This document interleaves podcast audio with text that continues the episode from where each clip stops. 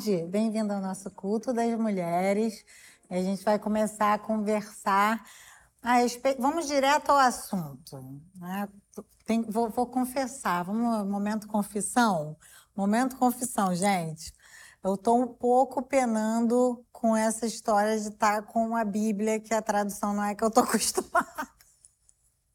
Aí os salmos estão me causando uma certa estranheza em algumas coisas. Então, não vou começar com o salmo dessa vez. Vamos direto ao assunto, vamos conversar. Na verdade, vou, nós vamos dar continuidade ao que nós falamos semana passada. Você que está chegando agora, não sabe do que a gente falou semana passada? Eu falei sobre como nós podemos atrair a realidade do reino de Deus para as nossas vidas, tendo práticas que foram aconselhadas por Jesus no Sermão do Monte dois versículos chave. E aí, agora vou deixar você com curiosidade, com vontade de ir lá na nossa playlist, botar lá culto das mulheres e colocar o culto da semana passada para você entender do que, que eu estou falando. Mas o versículo que nós vamos conversar hoje, e você vai observar uma outra curiosidade, nós falamos há duas semanas atrás de um texto que está em Mateus 4, na semana passada a gente falou sobre um texto que está em Mateus 5 e hoje a gente vai falar sobre um texto que está em Mateus 6. Todas as menções, essas quatro, essas quatro, ó, essas três é, menções, né, essas três conversas, são textos muito conhecidos, mas eu penso que quanto mais a gente visita algo, né, mais a gente se apropria, mais a gente consegue perceber detalhes. Então eu quero trazer detalhes para você que ajudem você talvez a meditar um pouquinho mais profundamente num texto que é super conhecido. Mateus 6 é conhecido por ser o, o capítulo em que Jesus nos ensina a orar, com a oração do Pai Nosso, mas não é sobre isso que a gente vai falar, porque nesse capítulo também ele menciona sobre as angústias naturais do homem, né, que se preocupam com o que vão se vestir, com o que vão comer, né, aonde vão repousar a sua cabeça. E aí ele chama a atenção das dos seus discípulos, falando: você não tem que se preocupar com isso, porque olha os lírios do campo, e nem Salomão, em toda a sua glória, se vestiu como ele. Né? Eu cuido dele, as árvores têm onde. as árvores, as aves têm onde pousar. Então, ele faz umas alegorias para trazer a atenção dos seus discípulos para o fato de que esse não deveria ser um tipo de preocupação deles. E aí, no finalzinho, lá no, no finalzinho do capítulo 6, no, no, cap, no versículo 32, ele fala: os gentios é que buscam essas coisas, eles é que ficam preocupados com essas coisas. Mas gentio normalmente eram as pessoas destituídas de Deus, né? Então, a, as pessoas que são destituídas de Deus é que tem que andar preocupado com esse tipo de coisa. Jesus está mais ou menos falando isso daqui para eles. Aí ele chega no 33 e fala: Buscai, pois, em primeiro lugar, ou primeiramente, o reino de, dos céus e a sua justiça. E todas essas coisas vos serão acrescentadas. Obviamente que todo mundo, acho que até criança sabe esse versículo, mas eu quero alertar você para a gente prestar atenção que a, busca pelo reino de Deus né? A gente precisa primeiro meditar a respeito do reino, né? O que, que é o reino de Deus? Você já parou para pensar que as nossas considerações a respeito do rei e a respeito do seu reino é que vão, vão influenciar o nosso posicionamento, né? Como a gente pensa, né? Como a gente idealiza algo, acaba que interfere em como nós vamos agir. Eu vi um, um autor muito famoso falando uma coisa muito interessante. Ele falou que a gente vive hoje a, a concretização de ideias de pessoas do passado. E aí ele deu até um exemplo da roupa que ele estava vestindo. Ele falou: essa blusa um dia já foi ideia de alguém. Hoje eu estou vestindo uma blusa que foi ideia de uma pessoa. Então as nossas ideias, né, como a gente pensa, elas vão se concretizar e vão virar alguma coisa. Então como nós pensamos sobre o rei, sobre o reino, vai ajudar a gente a se orientar. Então antes da gente ir para o versículo, quero fazer algumas observações sobre o reino e que vão ser importantes para que você possa buscá-lo. Né? A primeira coisa que o reino de Deus ele fala de um reinado e não de uma democracia. E a gente que vem de uma cabeça é, é, ocidental, né, que fala de república, que fala de democracia, que é, tudo é votado, né, normalmente, o que, que acontece? A gente tem uma dificuldade de compreender um reinado, né, um governo de um rei. E o, o reino, ele, ele tem uma soberania, o rei ele é dono do seu reino, tudo que diz respeito ao reino parte dele, ou seja, ele tem domínio sobre o seu reino. Então, um presidente, ele não é dono. Ele não tem domínio sobre as terras. Ele foi votado para, por um período, ele governar aquela terra em nome daqueles que votaram nele. O rei não, o rei já nasce rei. Jesus é o mesmo ontem, hoje, eternamente. Ele é o rei. Rei dos reis, sobre todos os reinos. Então, é, é uma consideração que é importante a gente fazer, né? É importante a gente pensar. Ele é o dono de todas as coisas, o reino é dele. E, normalmente, o rei, para governar aquela área que é do seu domínio, ele estabelece leis que vêm dele, que não são leis que são votadas, que não são leis, elas vêm a partir dele e alcançam os seus súditos, aqueles que fazem parte do seu reino. Então, são abordagens e questões que muitas vezes, porque nós somos criados, nascemos no Ocidente e não somos expostos a esse tipo de governo, muitas vezes a gente tem uma, uma, um distanciamento. Eu já vi pessoas falarem para mim assim, por exemplo: não, pastora, é porque eu não concordo com o que Deus falou num reino, você vai ter dois trabalhos, minha filha: concordar e deixar de concordar, porque não vai fazer a menor diferença. Ou a soberania é dele e a sua opinião não tem influência em como ele administra o seu reino. Por isso que a verdade de Deus ela é absoluta, né? Não tem sombra, não sofre sombra de variação, porque não existem outras vozes, nem outras interferências. Eu já vi pessoas falarem assim para mim também, não, porque eu não encontrei ainda é, uma igreja que me represente, porque tem coisa da Bíblia que eu não concordo. Primeiro, a igreja ela é uma manifestação do corpo de Cristo, do Rei dos Reis. Logo, a gente não tem que, ela não tem que nos representar, ela tem que representar o Rei. Né? Ela tem que ser uma expressão física do, da vontade desse rei, da idealização desse rei para o seu povo. Então ela não tem nada a ver com o que eu sinto, com o que eu acho, com o que eu penso. Existe uma lei que é anterior a nós. Esse rei, ele não foi colocado, votado para ser rei, ele é rei, goste você dele ou não, concorde com ele ou não. Eu estive é, há pouco tempo na Inglaterra, encontrei com uma amiga minha que mora lá há mais de oito anos, e eu perguntei para ela como é que tá esse negócio aí, né? Acabou de, de ser é, é, o empossado o rei Charles, as pessoas gostam dele, não gostam. Ela falou para mim assim, que diferença faz, né? Gostar ou não gostar? Obviamente que a maior parte das pessoas preferia mil vezes a mãe dele. E existem pessoas que gostariam que fosse o filho né, que ele abdicasse do lugar de rei para que o filho tome, mas não muda nada. Dentro da linha sucessória, ele é o rei e não, a nossa opinião não faz a menor diferença, porque ele permanece sendo rei, foi ele que foi né, empossado agora, que tomou posse do trono que foi da sua mãe,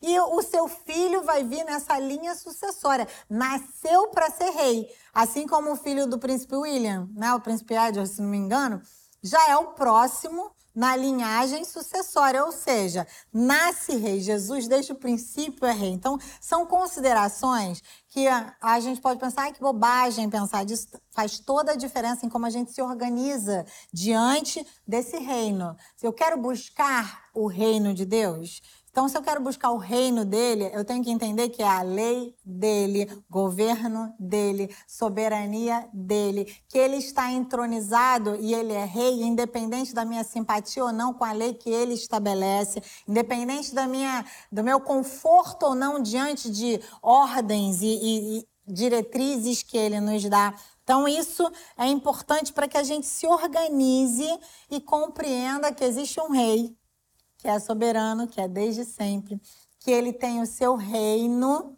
e o seu reino tem a sua lei, que parte dele, né, que não é votada, que é estabelecida por ele, e a gente que precisa, uma vez querendo fazer parte desse reino, se submeter à sua lei, ao seu governo, porque ele é soberano. Ponto. Deu para dar uma passeada nisso daqui? Agora vamos para o que de fato eu quero observar com você. Então, aqui em Mateus 6 existe uma direção. Jesus está falando para os discípulos, fala, buscai o reino de Deus. Primeiramente, ou em primeiro lugar, Buscai o reino de Deus, e todas essas coisas vos serão acrescentadas, seu reino e a sua justiça. Então, tem duas ordenanças. Primeiro, buscar, e eu quero discorrer com você sobre o que é buscar.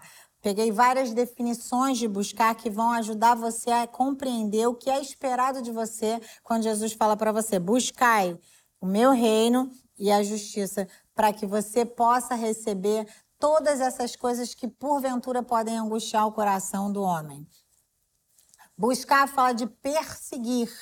Persiga o reino de Deus, persiga a sua a sua vontade, a sua lei.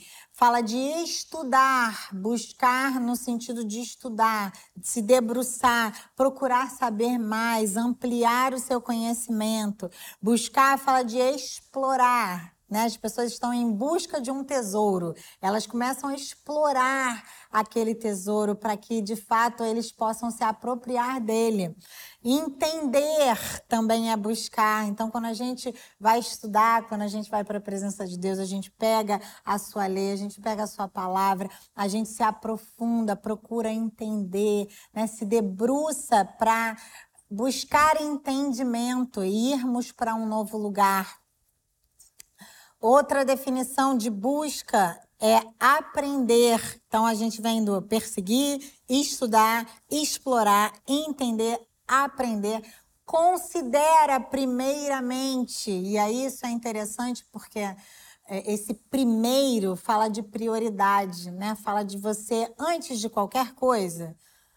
Procura aprender, procura priorizar, entender a mente de Deus, procure em primeiro lugar a sua justiça. E a gente conversou na semana passada sobre a justiça, né? Que é o que? É você estar de acordo acordo, em conformidade com a vontade de Deus, viver de acordo com aquilo que é aceitável e íntegro diante de Deus. Então, busca, primeiramente, seja a prioridade da sua vida, aprender, estudar, se debruçar, explorar esse conhecer as coisas do reino desse rei, para que você possa ter acrescentado aquilo que todo homem pode, porventura, procurar, né? Que é seu conforto, ter suas necessidades supridas. E aí Jesus dá uma direção, se apropria, considera, deseja conhecer em primeiro lugar, prioriza me conhecer as coisas do reino, ser conforme a sua justiça, ser reto e íntegro, como ele fala. E aí olha uma definição de busca. Ter paixão por e aí a gente, às vezes, se pega tão apaixonado por coisas da vida momentânea e aqui ele está falando, tenha paixão por, em primeiro lugar, que a paixão do seu coração, que o desejo do seu coração, né, que a, a intenção do seu coração, aquilo que você debru, debruça as suas forças, aquilo que você pensa de dia e de noite. Quando a gente está apaixonado é assim, né? A gente acorda pensando no objeto da nossa paixão, vai dormir pensando nessa pessoa, quer encontrar com essa pessoa durante o dia, né? A gente quer falar com a pessoa, a gente quer ouvir essa pessoa pessoa. Então, buscar em primeiro lugar o reino de Deus e a sua justiça fala de ter essa paixão, de ser apaixonado, que é primeiro amor e a paixão da sua vida seja essa busca, seja esse lugar de priorizar a Deus. E por fim, uma outra definição de busca é dedicar-se diligentemente. Então, se a gente for falar a frase falada por Jesus de outra forma, a gente poderia falar: olha, em primeiro lugar, prioriza na sua vida estudar as coisas do reino de Deus, estudar aquilo que é justo, íntegro, correto e aceitável diante de Deus. Procura, em primeiro lugar na sua vida, aprender e considerar as coisas do seu reino. Priorize desejar conhecer as coisas do reino, para que todas as outras coisas te sejam acrescentadas. Ele está dando como se fosse uma fórmula. Eu gosto de, das passagens bíblicas que dão, dão um acesso para a gente, dão uma chave. Ele está dando uma chave. Ele está falando para que todas as outras coisas te sejam acrescentadas. Tenha esse coração de priorizar, de antes de qualquer outra coisa, que seja mais importante para você buscar, perseguir, desejar, ter paixão, ser apaixonado pelo reino de Deus, pela sua justiça, por aquilo que é justo diante dos, dos seus olhos, né, diante dele, para que você possa experimentar todas as outras coisas. É uma chave, é um acesso a uma realidade que está disponível, mas existe uma condição. Né? Essa direção é uma condição, em primeiro lugar, primeiramente, que seja acima de tudo, mais importante para você, aprender, buscar, entender, considerar as coisas do reino de Deus desse rei maravilhoso, conhecê-lo, des descobri-lo, né? Assim, uma das coisas que eu mais amo quando eu leio a palavra é que se ele é o verbo, se ele é a palavra que se fez carne, eu posso, ao ler a palavra, descobrir Ele, né? descobrir a sua bondade, descobrir a sua misericórdia, descobrir a sua forma de perceber e enxergar as circunstâncias, descobrir a sua maneira de lidar e de conduzir o seu povo, descobrir aquilo que Ele ama e aquilo que Ele abomina, descobrir considerar todas as suas formas de entender e ver as coisas.